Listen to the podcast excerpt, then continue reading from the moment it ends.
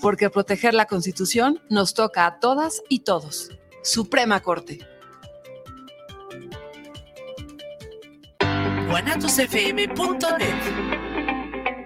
Los comentarios vertidos en este medio de comunicación son de exclusiva responsabilidad de quienes las emiten y no representan necesariamente el pensamiento ni la línea de guanatosfm.net.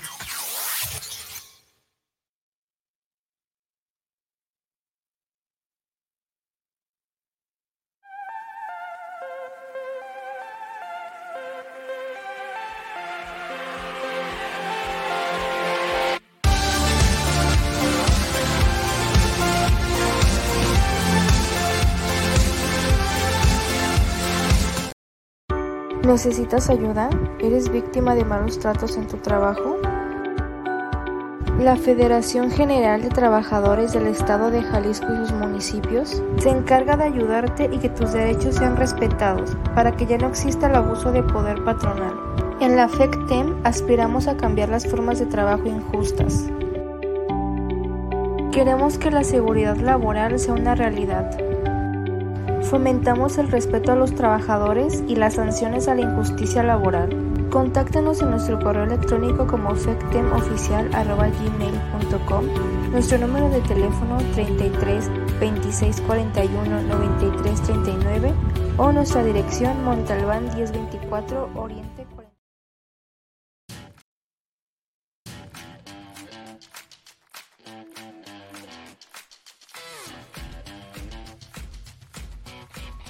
Somos una federación que se encarga de ayudar a quienes han sufrido algún tipo de abuso patronal. La FECTEM entendemos que lo más importante es que tus derechos como trabajador sean respetados. Luchamos junto a ti para que no exista más corrupción por parte de superiores. No te quedes callado. La FECTEM está de tu lado. Solo mejoraremos las formas de labores injustas si trabajamos juntos. Encuéntranos en Facebook como FECTEM Oficial.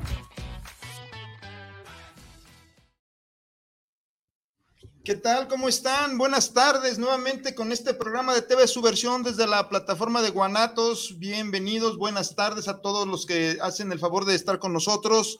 Juan Manuel, buenas tardes, ¿cómo estás? Muy bien y gracias nuevamente por invitarnos y Saludos a tu audiencia. Excelente, con este calor que hoy nos está agobiando. Vaya que sí. Estamos esperando, ojalá logre llegar nuestro compañero Héctor, que es de un colectivo muy importante que tiene que ver precisamente con el tema de los desaparecidos, que este tema es un tema muy sensible. De hecho, ya va llegando aquí el compañero. Este, imagino pues que el tráfico y ese tipo de asuntos que se están dando no nos dejan llegar. Bienvenido, compañero Héctor. Muchas gracias, Ahorita te ponen en foco. Este, este programa, este programa tiene que ver con un tema que es muy sensible, un tema que tiene muchas aristas, un tema que hoy por hoy es una herida sangrante en la sociedad que no logra cicatrizarse, pues, y que se está, si me permiten la expresión, pudriéndose está creando metástasis, está generando una infección más grave, pues socialmente hablando. Hace unos años veíamos que este era un asunto así lejano, tres, cuatro, cinco, seis personas, siete personas, pero hoy, hoy es una multitud, creo que se puede llenar varios estadios con la pura gente desaparecida. Bueno, sin más preámbulo, vamos a hacer una introducción de unas imágenes del trabajo que hace el colectivo, aquí del compañero Héctor, Luz de Esperanza se llama este colectivo, que se ha enfrentado, y ahorita nos platicaré, le dejaremos el uso de la voz, una situación muy complicada, precisamente para darle voz, hacer visible este problema social. Adelante, ingeniero, con las imágenes y una canción también muy importante, que es Solo le pido a Dios.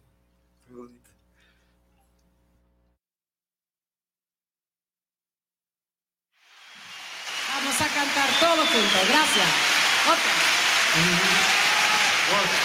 Vamos. Ahora vamos a cantar todo. Todos juntos, por favor. Gracias. Muchas gracias.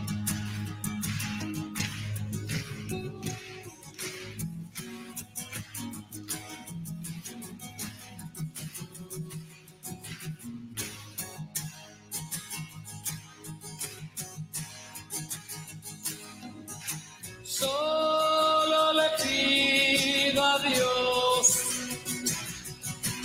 Que nada, me sea indiferente. Que la reseca muerte no me encuentre.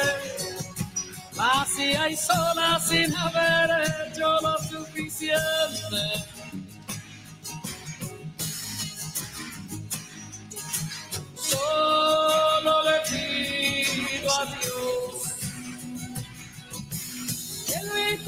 No me sea indiferente, que no me aboque la otra mejilla después que una garra me hará esta suerte. Solo le pido a Dios en la guerra no me sea indiferente. Es un monstruo grande y quizá fuerte toda la pobre inocencia de la gente. Es un monstruo grande y quizá fuerte, toda la pobre inocencia de la gente.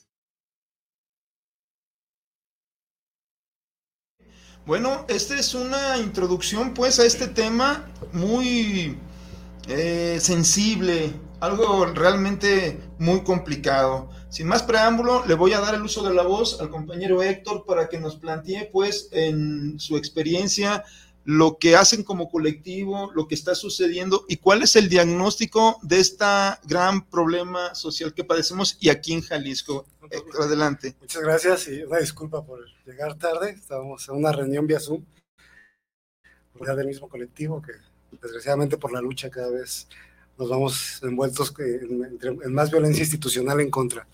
Bueno, pues el colectivo nace eh, hace relativamente muy poco. El 3 de octubre del 2021 formalmente iniciamos el colectivo, eh, pero lo que nos ha caracterizado es la lucha frontal. Eh, sin tapujos, sin miedos, sin quitarles nombres a las personas, y etiquetando al gobernador, al gobernador, los ataques que hemos tenido este, por la presentación en vida de las personas. Eh, somos muchísimos colectivos en el estado de Jalisco, más de 22 colectivos, eh, pero eh, este colectivo nace por eso, por la presentación en vida, porque todos estaban envueltos, solo estaban observando una arista del problema, que son las, las fosas. Obvio, también nosotros buscamos fosas, pero eh, es la última parte que uno debería hacer, ¿no? En el último lugar donde uno debería buscar a sus hijos o a sus esposas, esposos, es en una fosa. Eh, el gobierno tiene que buscarlos con vida eh, y eso no se está dando, ¿no? No hay ningún avance en carpetas de investigación, el problema va a la alza, conservadoramente, porque esa cifra se me hace muy conservadora, de enero a la fecha, más de 600 desaparecidos, son muy pocos, aunque la cantidad es de, de, de película de terror Enorme. son muy pocos, porque la realidad es que en Fiscalía hay, hay nueve grupos de, de, la Policía Investigadora y en promedio cada grupo recibe cinco denuncias diarias, entonces serían 45 denuncias diarias. Eh, y eso es de la gente que denuncia, más toda la gente que no denuncia. Obvio, de ahí hay que filtrar las que no son desapariciones, que encuentran a la gente, pero son muy pocas realmente. Entonces, es un problema fortísimo, es el principal problema. ¿Cuál es la cifra acumulada hasta este día? Eh, nosotros eh, realmente concordamos con una cifra de, de, que se ha mencionado en algunos medios, arriba de los 20 mil, las 20 mil personas desaparecidas en Jalisco. Ahora, entiendo que muchas de estas personas están pueden, puede que ya sus cuerpos estén en ciencias forenses, pero no están clasificados, no hay manera de, o no se facilita el proceso, o hay un caos ahí que no está clasificado los cuerpos. Pues lo que pasa es que, como en todo el tema de las víctimas y hablando específicamente de este tema de los desaparecidos, el gobierno no quiere reconocer que es un problema. Entonces, no lo trata como un problema. Si el gobierno primero reconociera que es un problema eh, social, es un ya grave problema de inseguridad pública, le daría más herramientas y más dinero a, sus instituciones que tienen que ver con este tema. Y entonces, eh, todos los ámbitos del gobierno están rebasados. El Instituto Jalisciense de Ciencias Forenses le hace falta material, le hace falta más laboratorio, le hace falta es presupuesto, entonces. Estructuralmente no se está enfocando en, para resolver el problema, institucionalmente. Así es, ¿no? O sea, imagínense, yo hace tiempo decía, está medio sencillo, usando una lógica un poco más infantil, pero pues es la lógica más pura que hay. Si un ministerio público puede atender 50 casos, más o menos, y un ministerio público maneja de 300 a 900 carpetas de investigación, entonces, pues hay que hacer solamente la división, ¿no? De tantas carpetas entre 50, ¿cuántos ministerios públicos se necesita? La misma ecuación, hacerla en el Consejo, perdón, en, el, la Comisión de Víctimas, para saber cuántos asesores necesitamos las víctimas. Buscadores, igual, hacer esas ecuaciones tan sencillas y también en el Instituto Jalisciense de Ciencias Forenses.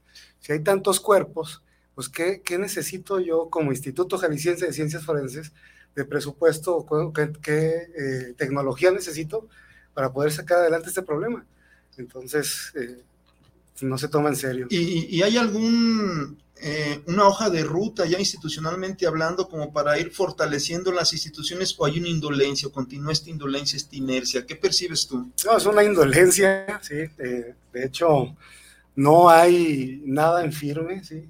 Simplemente el gobierno se está dejando llevar, donde presionamos un poco, le echan un poquito más de ganas, donde volvemos a presionar por otro lado a base de, pues de los medios, de ustedes y de la presión social y de la misma movilización de la gente, de las víctimas, es donde tratan de, tapar o poner un parchecito. Lo que se hace un poco de crisis, lo resuelven medio ya. Sí, lo que no pueden resolver mediante callando a las víctimas o mediante la agresión, el seguimiento, eh, etcétera, etcétera. La compañera Lili el 31 de marzo salvajemente la tratan los policías de la Secretaría de Seguridad Pública, una mordida trae en la mano.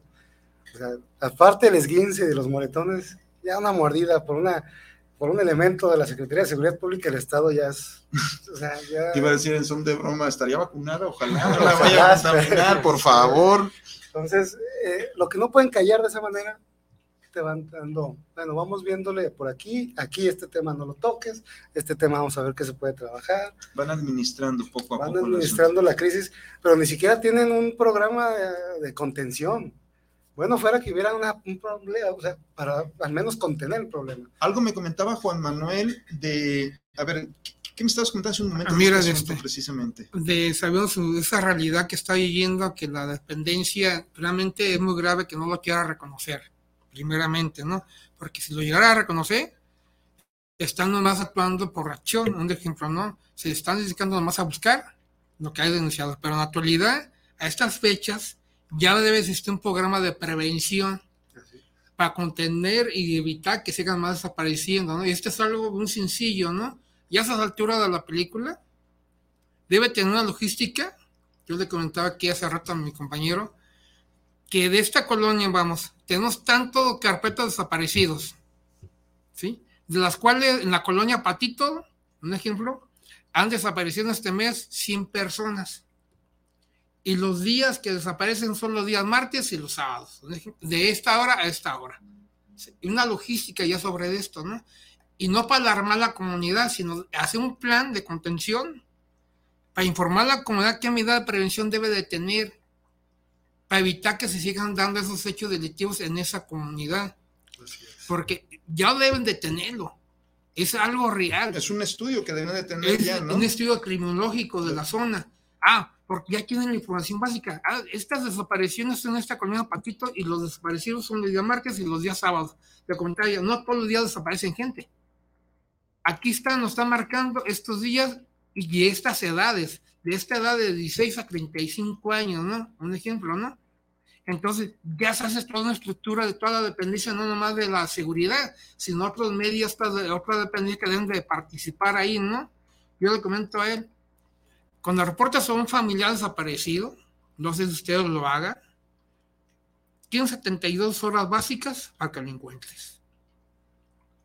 No sé si te lo ha dicho Ministerio Público de Búsqueda de, de Personas Desaparecidas. Tienen 72 horas básicas para que lo encuentres. Es muy sencillo. ¿Sí? Primeramente, todos tenemos teléfonos. Yo decía, hay una torre de transmisión. Fácilmente te metes a la nube del celular de tu familia por Ministerio Público, le puedo ordenar a la compañía que se lo dé. Y pues ya, Martín Pérez, el último mensaje salió de esta, de esta torre de comunicación y va, va cerrando el circuito donde voy a buscar a mi familiar. ¿Sí? No sé si lo has hecho o te lo han informado a ti, si no, para que lo tengan en cuenta, por favor. O sea, menos 71 horas deben tener la información ya exacta de dónde fue la última llamada, mensaje, donde se comunicó por Facebook, por lo que sea. Y esa torre de comunicación es un cuadrante de 500 metros, 600 metros, ampliamente.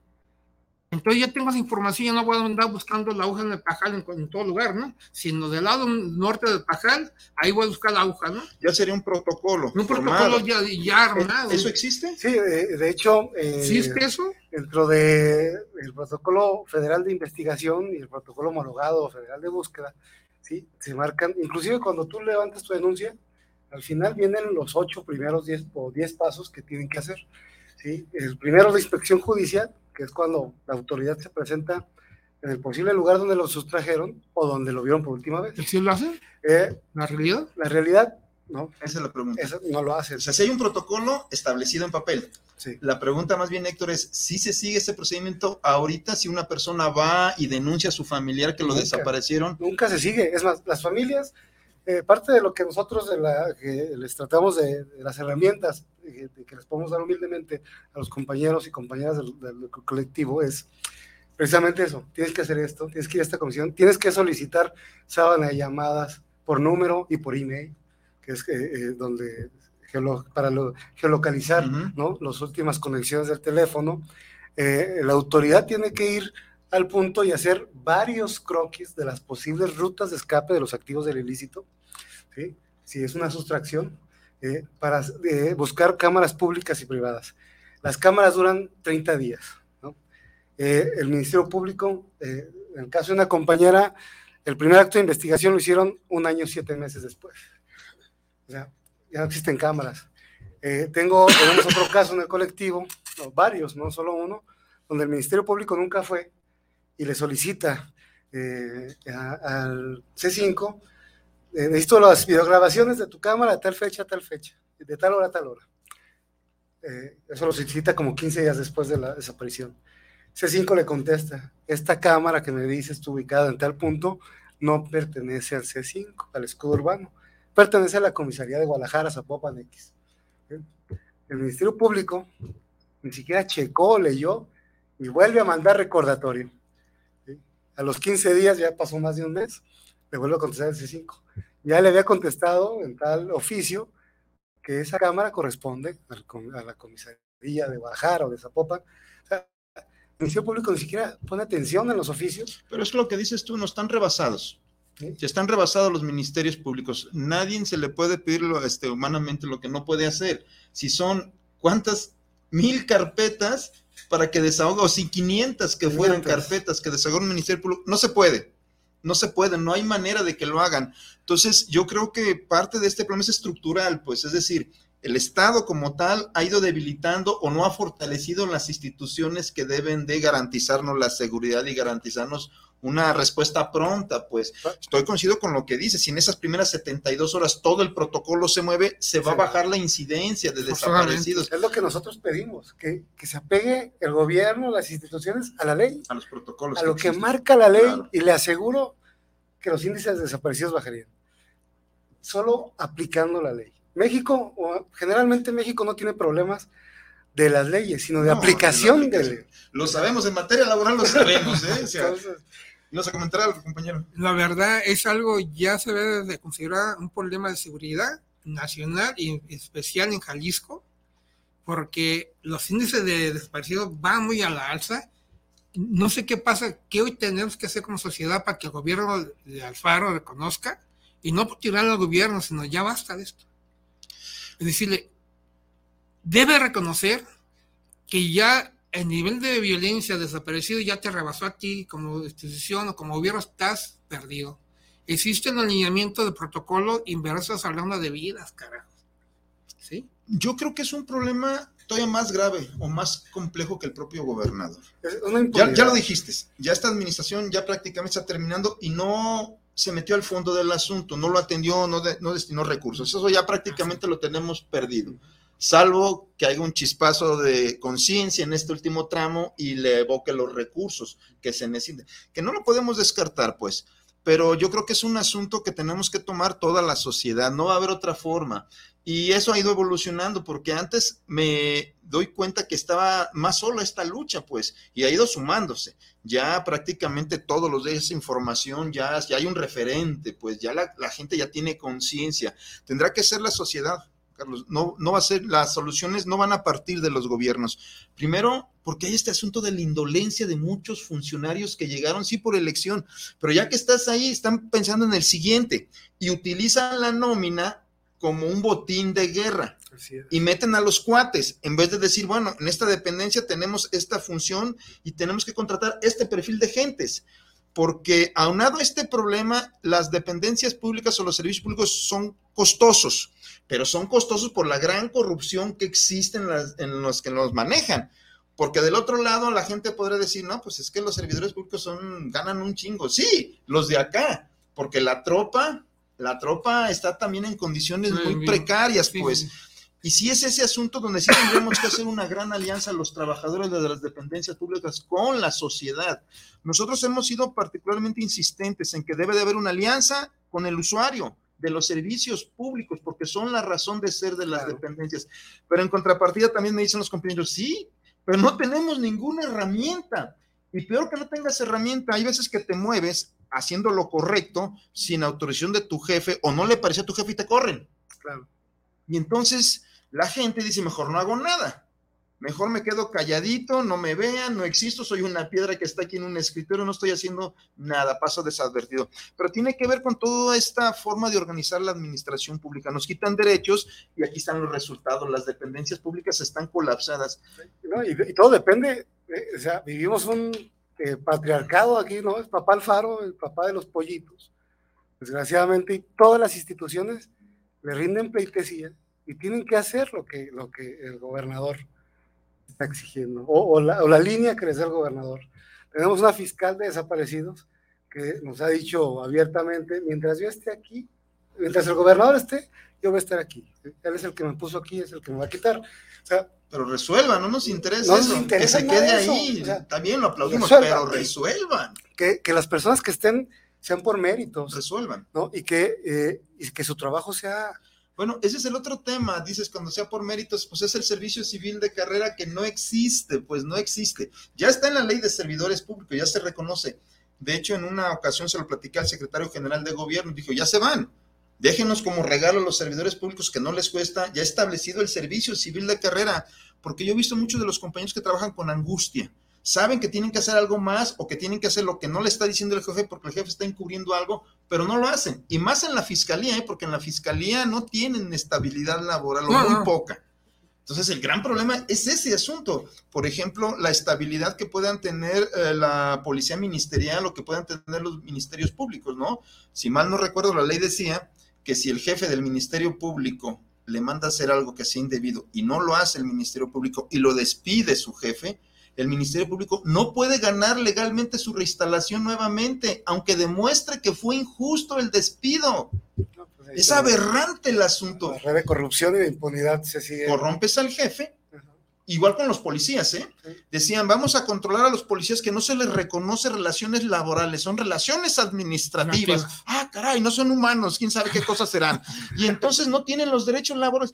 ¿Cómo va un policía a jugársela por la sociedad cuando no tiene estabilidad, no tiene garantizado que su familia va a quedar protegida. Luego los asesinan, los asesinan, perdón, en el ejercicio de su trabajo y su familia es un viacrucis para que les den precisamente las prestaciones. ni, siquiera, apoyan a sus hijos. Tenemos ahí familia, hay policías desaparecidos. Sí, las familias están completamente abandonadas. Yo quiero preguntarle algo aquí a nuestro amigo ya vemos que dentro de la fiscalía y, todo el sistema de gobierno en cuestión de la búsqueda está rebasado. Y tú dices que tienes un año en este movimiento ya reconocido, ya iniciando. Tú. Ustedes como organización, organizaciones civiles ya organizados, tendrán algún acceso a la logística de todos los desaparecidos, de los, vamos, no de todo de los 20 mil, sino de enero para acá. No sé si lo tengas tu organización. ¿Y sabes qué? Si no lo tiene, yo le invitaría a ustedes que le pidan al Ministerio Público la logística de las personas que han los reportes de las personas desaparecidas el último de enero para acá, es muy importante. ¿Sí? Que hubiera como un reporte mensual. Un reporte mensual. y de las colonias, de las colonias ya especificadas, ¿no? No sé si lo tengas. Se pudiera pedir. No existe eso ahorita. Hay que, hay que recordar que el Estado de Jalisco lleva dos años sin subir la información de los desaparecidos. Además. Si yo pongo el nombre de mi hijo, doctor Daniel Flores Fernández, en el CISOVID, eh, no va a aparecer, porque desde el 2020 no se actualiza la lista. O sea, Entonces, un favor, ¿no? O sea, visualicen lo, que nos están escuchando, si es esto muy grave, muy grave, pero si nos esperamos nosotros como sociedad que el gobierno resuelva esto, estamos perdidos. ¿Dices tú bien? Tenemos que organizarnos como sociedad tenemos que poner lineamiento de prevención para que esto siga, siga pasando, porque es muy lamentable que nosotros como padres de familia no conozcamos su actividad normal de nuestros hijos, de que salen de casa, a dónde van, con quién van, sus lugares tradicionales de reuniones, su recorrido que organizan, no lo sabemos. Pero eso... Aquí, sí va, sí puede ayudar, desapareció, hago mi reporte, pero yo me activo. Porque ya en muchas casas hay cámaras particulares, muchas de particulares, donde yo puedo ser como familiar, cuando yo sé que mi familia va en este cuadrante. Emma, me comprometo contigo públicamente y con la sociedad de ustedes que nuestra Organización Nacional de los Derechos Humanos y Laborales Policía de México, si gustan, les podemos dar una capacitación a tu organización, a cualquiera de ustedes, referentes de tener medidas preventivas para evitar que estos hechos sigan dándose. Claro que sí. Aunque en momento de desaparición de familia, cómo agilizar nuestra propia investigación para ayudar al Ministerio Público. Le voy a comentar algo. adelante, adelante, compañero. A mi hijo se lo llevan el 18 de mayo del 2021, a las seis y media de la mañana. Hay cámaras públicas y privadas. A las seis de la mañana es el primer reporte a los números de emergencia. A las seis con minutos es el segundo reporte a los números de emergencia. La policía de Guadalajara, los primeros respondientes llegaron a las ocho y media, dos horas y media después. El seguimiento de las cámaras de C5 es parcial, se pierde y en Avenida Vallarta y Patria ninguna cámara sirve hacia Guadalupe, hacia el periférico y hacia Andares. Entonces, eh, teniendo toda esa información, el mismo gobierno, la quiesencia del gobierno, impide llegar a la verdad e, y, no te da las herramientas, como usted bien dice, hubo movilización, hubo llamadas media hora antes de que se lo llevaran a mi hijo junto con otras dos personas, hubo llamadas de emergencia, no una, sino dos. Eh, cuando hace una llamada de emergencia, me parece que a los cuatro segundos, pum, pum, pum, se activa ¿no? en varias eh, corporaciones policíacas y fiscalía, eh, incluso con movilidad, o sea, son varias secretarías ninguna sola eh, participó ni le dio seguimiento. Hasta las ocho y media de la mañana llega el primer respondiente. Entonces, yo estoy de acuerdo con todo eso, pero yo también a veces le pregunto, a ver, el gobierno o las escuelas, las universidades sacan sus eh, protocolos para en qué hacer en caso de, bueno, entonces lo que necesitamos realmente en Jalisco es un protocolo que hacer en caso de toda la impunidad y corrupción del gobierno porque está participando activamente en los hechos delictivos. ¿Qué hacer cuando el gobierno es el que está sustrayendo, o por la quiesencia o el beneplacio, o sea, porque el gobierno es complaciente, eh, eh, sí, y se lleva a tus hijos? Eso es lo que necesitamos saber, desgraciadamente en Jalisco o en México, qué hacer cuando el gobierno es el que se lleva a tu familia. Habría que dividir las cosas, pues, porque por una parte hablamos hace un momento que es indolencia, falta de recursos, falta de personal, falta de ministerios públicos, es una parte. Pero la otra parte entonces es la corrupción o la complicidad de algunos de esos elementos que están trabajando para los contrarios, o que son parte pues del, crimen organizado. Yo me quedo con este comentario que hizo el gobernador aquella ocasión en donde fueron levantados los estudiantes que estaban protestando y que él comentó pues que aparentemente la fiscalía estaba infiltrada por chicos malos o por la gente mala. Eso en voz de un gobernador de una situación así es grave, pues porque es un reconocimiento de que no tiene control de la fiscalía o que la fiscalía responde a una lógica de otros intereses. Vamos a mandar saludos, nos manda saludos Luis Flores, el compañero Héctor Ramos dice, comenta lo del nieto de Fernando el Conejo. Sí, también tenemos un compañero, era dirigente del Sistecosome, ya falleció él.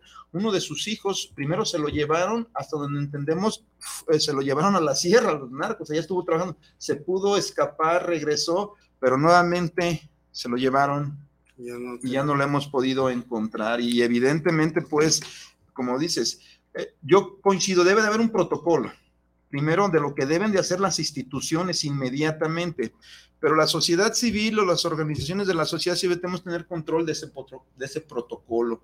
Y yo creo, no sé cuál sea la hoja de ruta que tengan como organización, pero al final del día tenemos que participar toda la sociedad en ver qué parte de las leyes tenemos que ir cambiando y luchar para que haya un presupuesto suficiente porque si no hay presupuesto, todo lo demás es demagogia. Entonces debe de haber en el siguiente presupuesto del siguiente año algo suficiente para que responda a las necesidades sociales de este momento. Y es importante que los colectivos podamos unirnos. Y ya que vienen las campañas, y dices, ok, nos parece bien, pero queremos que los candidatos a todo se comprometan a esto mínimamente, porque no es un asunto de partidos, ya es un asunto social terrible, pues. Y en estos momentos de campaña, cuando están todos más sensibles a cambiar las cosas, tendremos que construir algo, Héctor. Tendremos que hablarnos los que coincidamos en este asunto, porque yo soy de la idea de que no podemos dejarle esta responsabilidad al gobierno solamente porque ahí tenemos los resultados por una cosa u otra no responde. Tenemos que ser nosotros, las organizaciones de la sociedad civil, los que podamos ir construyendo este andamiaje que resuelva los problemas y utilizando los protocolos que existen. Yo creo que dices en el en un comentario que hiciste hace un momento, ya están los protocolos, pero no los cumplen el gobierno. Ahí sí es donde tenemos que presionar con instancias nacionales e internacionales para que cumplan los protocolos. No te pedimos nuevas leyes, cumple lo que existe en tiempo y forma. Y yo no sé si hubiera capacidad como para que la suma de todos los colectivos pudiéramos hacer un observatorio que pudiera tener la información mensual o semanal, o yo no sé qué, de los desaparecidos colonia por colonia.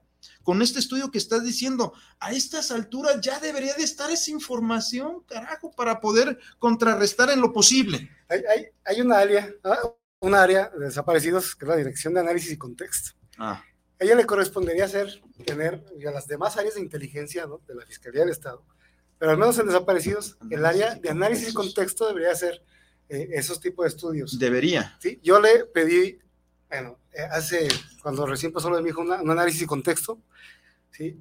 Y la misma área hace una comparación del homicidio de, Aristóteles con la desaparición de mi hijo. Y en base, así hacen sus, sus análisis de contexto. Entonces, pues tenemos que la fiscalía también o le juegan a loco o son completamente incompetentes y las personas que están en esas áreas de análisis y contexto, pues están medio, ¿no? Tienen los pies en otro lado. Al estar comparando un homicidio de un gobernador con el levantón de un pobre muchacho y otras dos personas. ¿De qué sirven tener esas áreas? En estas, en estas áreas, no cualquier servidor público debe estar, ¿eh? Porque está bien claro que en esta zona debe de haber criminólogos, criminalística, sociólogos, trabajadores social y psicólogos en esas áreas, para que hagan esos tipos de estudios, no cualquier persona o vecino. Pero además, estos estudios ser públicos, pertinentes y recurrentes, para que la gente tengamos herramientas para poder reaccionar. Así es, ¿por qué? Porque si en verdad como sociedad le diéramos la herramienta a estas personas, porque existe, existe dentro de la fiscalía, de personas de, de criminología, sociología, psicología y trabajo social muy competentes y reconocidos a nivel nacional e internacional y lo tienen arrumbado en una oficina allá para que no los vean. ¿A vamos? Al servicio civil de, carrera. Es un, es un, problema estructural. Desafortunadamente, aquí se ve más crudo el asunto, porque casi todas las dependencias están igual. Pero aquí se ve el resultado de la mala administración. En otras no puede ser tan grave porque son otras cosas, pero aquí estamos hablando. y el ministerio que va sobresaliendo, de repente no cambia. ya renunció. O ya lo corrieron, o pero pues no tienen estabilidad laboral los ministerios públicos, o sea, no hay estabilidad laboral. Aquí sí es importante dejar constancia, pues, de que este este movimiento que se tiene que hacer no va en contra de los ministerios públicos, no va en contra de la policía fiscal, de los fiscales, pues va más bien a favor de que se fortalezcan las instituciones públicas, que tengan mejores salarios los ministerios públicos, la policía investigadora, que, tengan, que tengan estabilidad laboral para que puedan resolver las cosas a criterio y no por consigna de los jefes, porque yo creo que el sistema está tronado porque corrompes al jefe y el jefe corrompe a todos. Y los que están abajo, aunque no lo quieras hacer, si no tienes la herramienta para defenderte, te doblan o renuncias. Porque si tienes 20 años trabajando y eres muy bueno y te, tu jefe te manda a hacer algo y no lo haces y sabes que te va a correr y luego sabes que la ley te dice que no te puedes defender, ¿qué haces? Te doblas. Es, y esta fue una reforma, corríjanme y si no hay que investigarlo, creo que fue en tiempos de Calderón, que empezaron con este asunto de control y confianza. Fue con Cedillo, inició esa reforma, pero Calderón la modificó. Cuando lo hizo con, con Cedillo, todavía podíamos resalar, ¿no? Pero ya con Calderón dijo, no, modifiquemos esto para no dar ningún derecho a la restauración y soy parte viviente. Tú sabes, por andar en estos menesteres, me tu premio. Me dieron mi premio, me despiden después de 28 años. Me dan la sentencia favorable el, el tribunal de distrito y el colegiado. Me dicen, no, sí, violaron tus derechos humanos, ¿verdad? Hasta pero me levantas, ¿verdad? No, pues, ¿qué crees? Aplico el artículo 123 constitucional, apartado de fracción 13, o no tienes derecho a la restauración laboral. Y tres de ellos, ¿cómo es posible que reconozcas que sí violaron mis derechos humanos? Pero no me digas que no tengo derecho de seguir ejerciendo mi carrera, mi vocación. A ver, eso es de la Suprema Corte de Justicia, por amor de Dios. Nomás protegiendo delincuentes y dándoles salidas y amparándolas.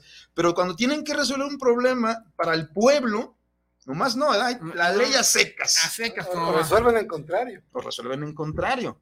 Y te cortan las alas a las víctimas. Ahorita tú hiciste un comentario, una propuesta muy interesante, hacer un observatorio que ya urge aquí en Jalisco tenemos que juntar las herramientas de las habilidades o, la buena experiencia que ustedes han tenido. ¿Con qué finalidad?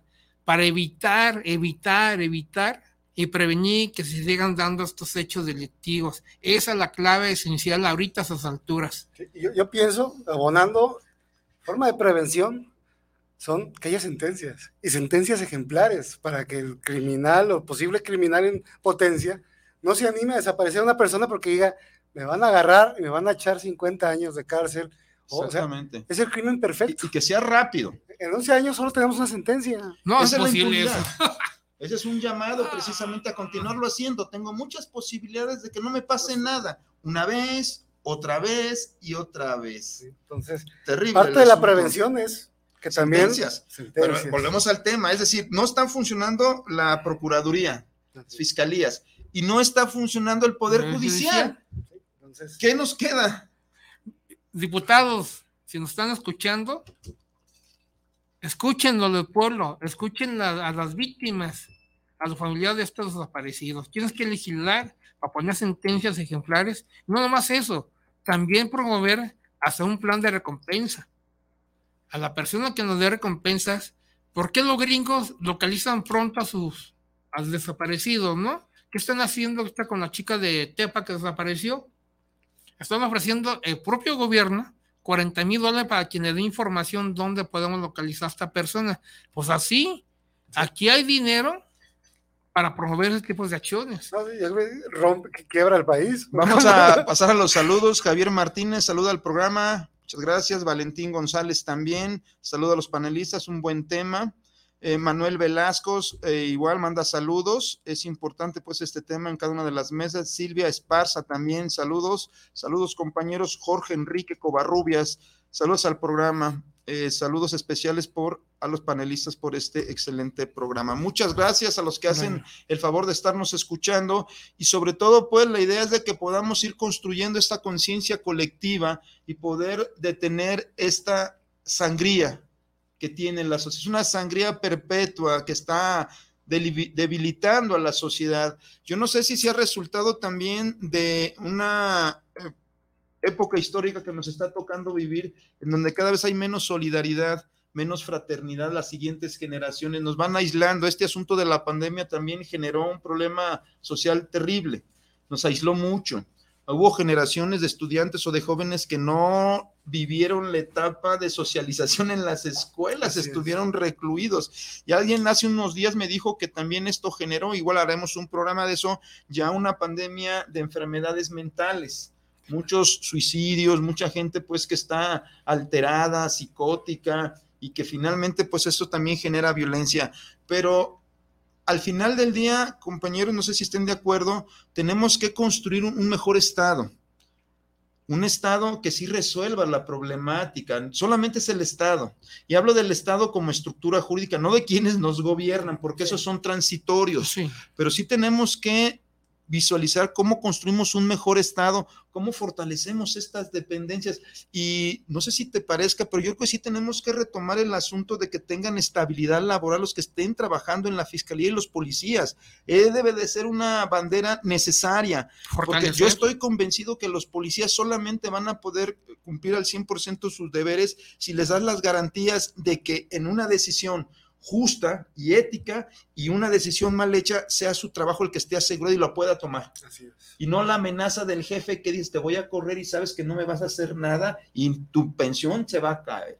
Entonces, ¿cómo quieren que los policías puedan responder a una situación como esta? Tienes que darle las herramientas para que a criterio pueda tomar decisiones y se haga responsable de esas decisiones, buenas o malas, pero ante la ley se va a ser responsable de esas decisiones. Y ahorita lo que sucede es que si no le haces caso al jefe que está corrompido, te corren. Y si le haces jefe al caso que está corrompido, te echan la culpa de eso malo que hiciste. Pues está medio caramba cómo trabajan los policías, ¿no? Policía, bajo esa misma presión, ¿no? Y los invitamos a todos nuestros compañeros, policía, ministerio público, policía investigadoras, a que no obedezcas órdenes contrarias, porque mira, ahorita está una persona que nos está platicando de la desaparición de su hijo y de dos amigos de ellos no esperes que a ti te pase lo mismo. Tenemos que cambiar esa cultura, tenemos que ser más solidarios, protegernos entre nosotros mismos. Y Congreso del Estado, vuelvo a insistir, tú dijiste algo importante, tenemos que construir entre todos un, Estado fortalecido, donde seamos simpáticos, gobernados y que estén en el poder para buscar un bien común para todos.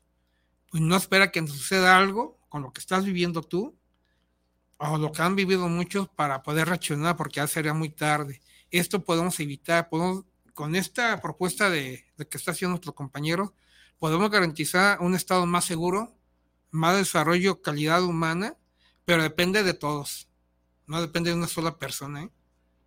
Sí, al final del día, pues la idea sería esa, Primero, que la sociedad tenga más herramientas para que le exija a los que nos están gobernando, los que están administrando los recursos de todos, porque el Estado es eso, es la herramienta de la sociedad. Desafortunadamente, a veces este Estado está secuestrado por camarillas o por delincuentes de cuello blanco que lo utilizan para todo menos para resolver el problema de la sociedad. Nosotros como Federación de Sindicatos siempre hemos mantenido la tesis de que tenemos que hacer una alianza con los usuarios, que la razón de ser del servidor público es el usuario, y entre el usuario y el jefe que, que se corrompe es el usuario. Tenemos que, y no es pretexto el que no tengamos todas las condiciones para dar un mal servicio, tenemos que hacer el esfuerzo de la empatía para dar un buen servicio y organizarnos para exigirle al jefe que cumpla con lo que dice la ley. Porque muchos servidores públicos también se justifican, no, pues es que el jefe no me paga bien o estoy explotado, pero la sociedad no tiene la culpa de eso. Este es un llamado, pues, porque el servidor público también tiene que cambiar el chip, tiene que ser empático con la sociedad y sobre todo con los que menos tienen y sobre todo con aquellos, pues, que traen una situación de emergencia, una situación como el de los desaparecidos. Entonces, yo creo que sí es importante que convoquemos a los que coincidamos en este asunto y trabajemos en una plataforma que podamos planteársela a todos los candidatos y a todos los diputados. Queremos un compromiso claro de esto. Necesitamos tanto dinero para la fiscalía, tanto dinero para ciencias forenses, tanto dinero para esto, por esto y esto y esto, porque la conversión está clara. Un ministerio público no va a poder resolver 500 expedientes, por amor de Dios. Ni de Eso broma. es increíble, no se puede. Entonces, hay dinero que se está yendo a otros lados. Debe de fortalecerse las instituciones públicas. No sé si quieran cerrar este tema para darle 10 minutos al asunto de pensiones del Estado, que ya lo tenemos encima también. Bueno, nada más eh, invitar, si me permite, el Adelante. 18 de mayo a las 12 del día. eh, es la segunda marcha por la seguridad, la vida y la libertad, no solo de las víctimas, sino de todo el pueblo de Jalisco, que es un principal problema en la glorieta de los desaparecidos, de las y los desaparecidos. A las 12 del día iniciamos con una reunión, una, una Eucaristía, una misa, este, y de ahí salimos en marcha. eh, Pero a- pregunta nada más, ¿por qué a las 12? Es que es un horario bien complicado para los que trabajan en un horario y en otro. Digo, a nosotros nos gustaría integrarnos, pero digo, a las 12 del día estamos a la mitad de la jornada. ¿Cómo nos integramos? Pero bueno, estaremos hoy presentes. Llegaremos a Palacio, ahí vamos a estar un buen rato porque dudo que, que salgan a recibirnos. Entonces, igual hasta el que sale a las 8 de la noche, igual puede alcanzarnos. ¿no? Esta marcha es importante, vamos sacándola, eh, tienen todo nuestro apoyo, vamos difundiéndola, si tienes ya la propaganda para irla pasando con todos los Claro que colectivos, irnos sumando, y hay que construir una siguiente después de eso, porque como tú dices, no lo van a resolver con esta marcha. Pero sí tenemos que acostumbrarnos a movilizarnos como un ejercicio ciudad- ciudadano, ciudadano, porque no hay otra forma. Las cosas no van a cambiar si no nos movilizamos, No, si no nunca. tomamos el destino en nuestras manos y nos hacemos responsables de Así este es. asunto. Entonces, 18 de marzo es una cita social, mayo. perdón, 18 de mayo, mes del trabajo, 18 de mayo, 12 del día, en la glorieta de los desaparecidos hacia Palacio de Gobierno. Van a bajar Chapultepec, Hidalgo. Hidalgo y Plaza de Armas. Plaza de Armas. Plaza de Armas. Ahí está, ojalá todos aquellos que tengan tiempo en ese día nos acompañen y si no va a haber un plantón, estoy entendiendo, Sí, va a haber ahí un, van a llevar un pliego petitorio. sí, esperemos que las autoridades, eh, las que pueden tomar alguna decisión, porque luego nos mandan el secretario, el secretario, el secretario, este, o la fiscalía incluso nos mandó un psicólogo. Ni siquiera nos mandó un policía ministerial, nos mandó un psicólogo. Eso Estamos locos, sí, pero no. Están locos al creer que va a haber justicia. Así es. No, terrible, terrible el asunto, pero bueno, de todos modos, miren, no hay que perder el ánimo, la unidad, el trabajo colectivo es lo que ha sacado a las sociedades adelante y los mexicanos creo que tenemos este, pues este perfil pues de, de humanistas, de solidarios, necesitamos hacer, necesitamos despertar, dejarnos de la Hacer modorra, conciencia.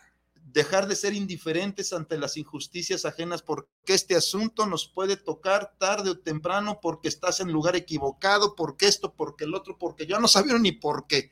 Ya estás hasta dentro de tu casa y te sacan de ahí. Entonces sí tenemos que salir todos a la calle, como decía la canción del inicio, y eh, terminaremos con esas imágenes, que no seamos indiferentes, que las fosas no nos sean indiferentes. ¿Cómo es posible? Estaban comentando ahorita de que encontraron una fosa de qué? Más de 100 personas y 60 cabezas. 68 cabezas en una sola foto. Es como si estuviéramos en una guerra de baja intensidad en cualquier país. Esto es terrible. Desafortunadamente, cuando se normalizan las cosas, ya todo parece igual. Normal. y Ya no te sorprende. Ah, 50 cabezas, órale. Antes fueron 100, bueno, ya vamos bajando o van a ser 60. Es terrible lo que está pasando, terrible como sociedad. Y ahí sí coincido pues con el presidente de la República de que tiene que haber una revolución de conciencia. Claro. No hay otro camino. O sea, los ciudadanos, los mexicanos tenemos que hacernos responsables de nuestro destino. No va a venir nadie a ayudarnos si no tomamos este control por nosotros. Bueno, antes de irnos, decirles, compañeros, el asunto de pensiones del Estado, parece que se van a reactivar las mesas de negociación la, en 15 días Ah, no, sí aproximadamente dijeron. y dicen que hay siete puntos que van a proponernos que no tienen que ver con cosas sustantivas. Está bien, es decir, no van a subir ni las aportaciones ni los requisitos para que te puedan pensionar. Dicen que van a hacer eh, modificaciones para hacer algunas precisiones. Por ejemplo, si el trabajador que está pensionado muere, la viuda tenga servicios médicos. Eso me parece bien. Algunas cosas de apreciación que no existen. Eso está bien. Ya nos darán el, la, propuesta. la propuesta, que son seis o siete puntos, y la daremos a conocer pero desde esta plataforma les decimos, no sé si coincides, ahorita te daré el uso de la voz, nosotros no estamos de acuerdo en que se modifique nada sustantivo si primero no hacen una auditoría independiente de los últimos 10 años de los fondos de pensiones del Estado porque no creemos en los estudios actuariales, tienen muchas inconsistencias. Y el otro, la otra exigencia es Necesitamos una prueba de vida de todos los pensionados porque creemos que hay muchos fantasmas, creemos que hay muchas pensiones que no se sustentan.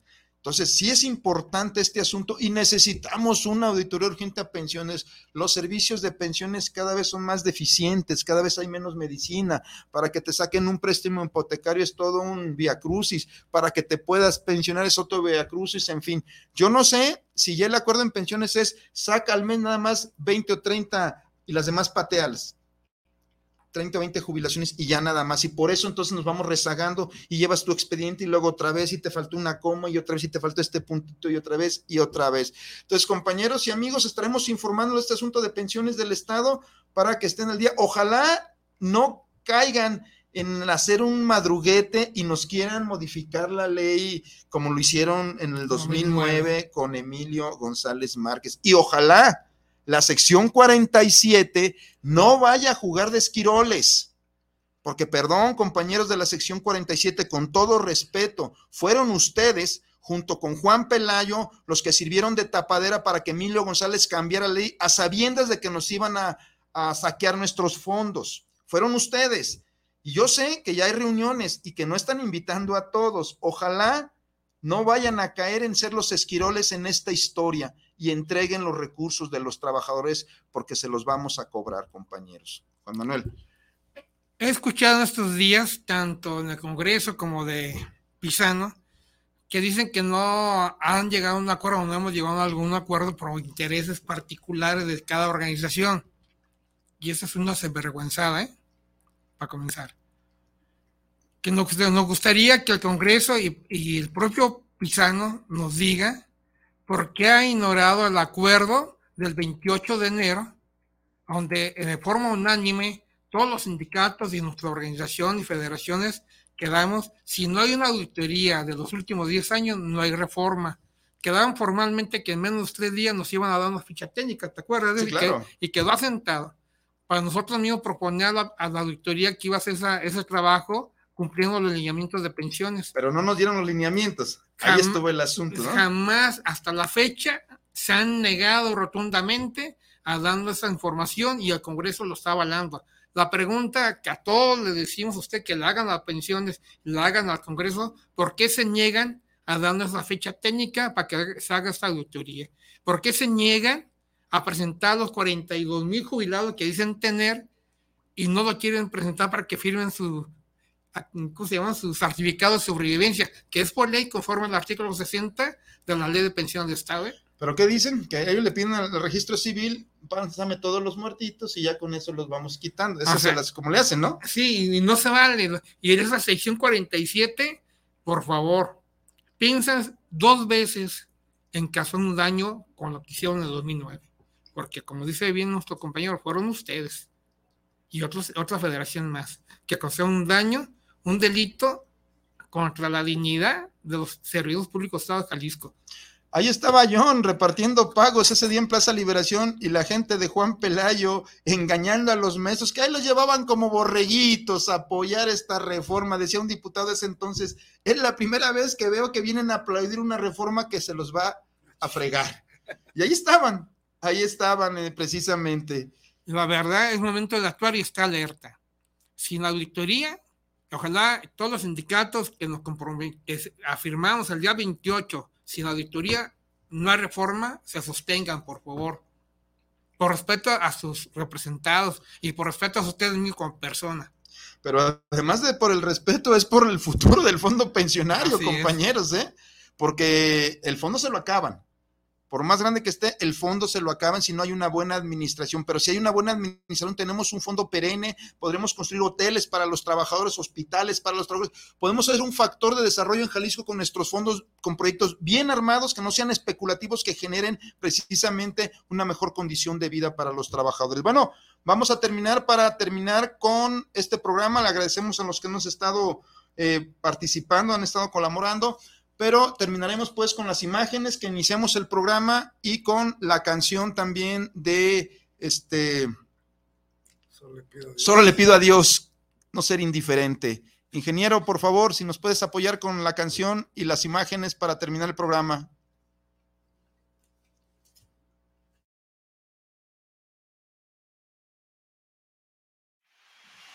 Vamos a cantar todos juntos. Gracias. Otra. Vamos. Ahora vamos a cantar todos. Por favor. Gracias, muchas gracias.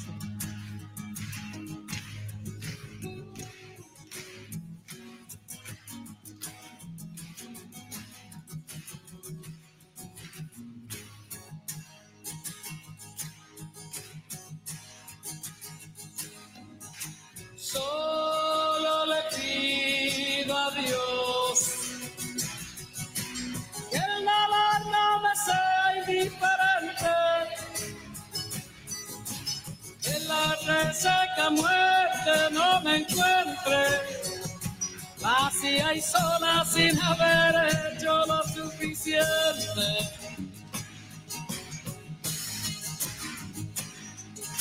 Solo le pido a Dios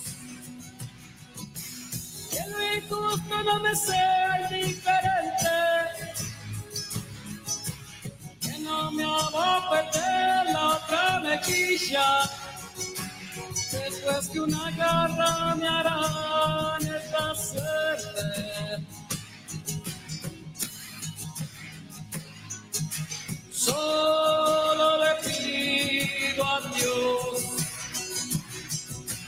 En la guerra no me sé diferente. Es un monstruo grande y quizá fuerte toda la pobre inocencia de la gente. Es un monstruo grande y quizá fuerte toda la pobre inocencia de la gente.